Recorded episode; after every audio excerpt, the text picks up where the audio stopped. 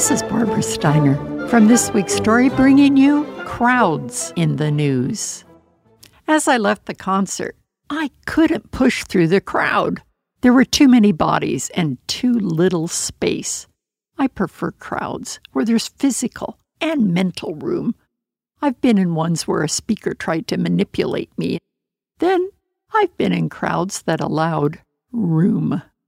I once sat on the ground in the center field of the Kingdome in Seattle. The stands were full, center field was full. It was the biggest crowd of the year at the Kingdome 74,000 people. Many more were outside the stadium. People had come to hear Billy Graham preach. They were excited, but there was no shoving. As I listened to music and Billy Graham, I felt free to question anything I saw or heard. I was amazed at how Billy spoke words about God that I had heard many times before, but now I was hearing each word with fresh understanding. Almost 2,000 years ago, a man rode into Jerusalem on a colt. A crowd cheered for him. Bless the King who comes in the name of the Lord. The same week, the same man in the same city was a prisoner, standing before a Roman governor. He'd done no illegal deed, but a crowd was shouting, Kill him!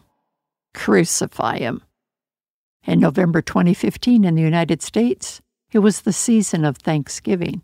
Conversations like the following were heard Rob, come with me tomorrow morning to the Black Friday sales at Walmart. No, I don't want to get caught in a crowd of people trying to buy cheap. It's a charge. We can be at the front of the line before the store opens. We'll buy PS3 games on sale. Nope, not interested. People will grab games and be mad at each other. There may be a fight, which won't get broken up until the security arrives. Like I said, it's a charge. Nearly 2,000 years ago, another crowd gathered in the hills by the Sea of Galilee. Five thousand men, with thousands of women and children, came looking for Jesus. Would he perform a miracle for them? They found Jesus sitting on a grassy hillside with his disciples. Jesus watched the people. Philip, Jesus asked, Where can we buy bread to feed all these people? Philip was startled. Why would they feed this crowd? They hadn't invited them to lunch.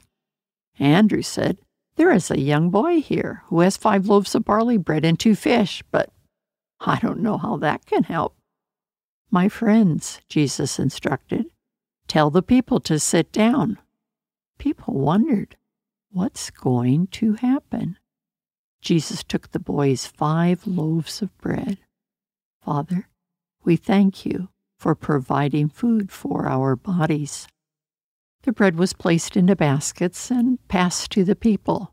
Then Jesus took the fish and did the same thing. The people ate until they were full. Philip's brain was tingling. Do these people realize that something very strange is happening? Five loaves of bread and two fish do not feed thousands of hungry people. Jesus ordered his disciples gather the leftovers so no food is wasted. The disciples gathered the bread remains. People watched curiously. Twelve baskets now were full of bread left from five loaves. How is this possible? Jesus must be the deliverer promised in the scriptures by God. Who else could cause food to multiply? Jesus gave no explanation, but a crowd had seen a miracle. The account of the feeding of the people comes primarily from John 6 in the Bible. The website, thisweekstory.com, is a great place to find more stories.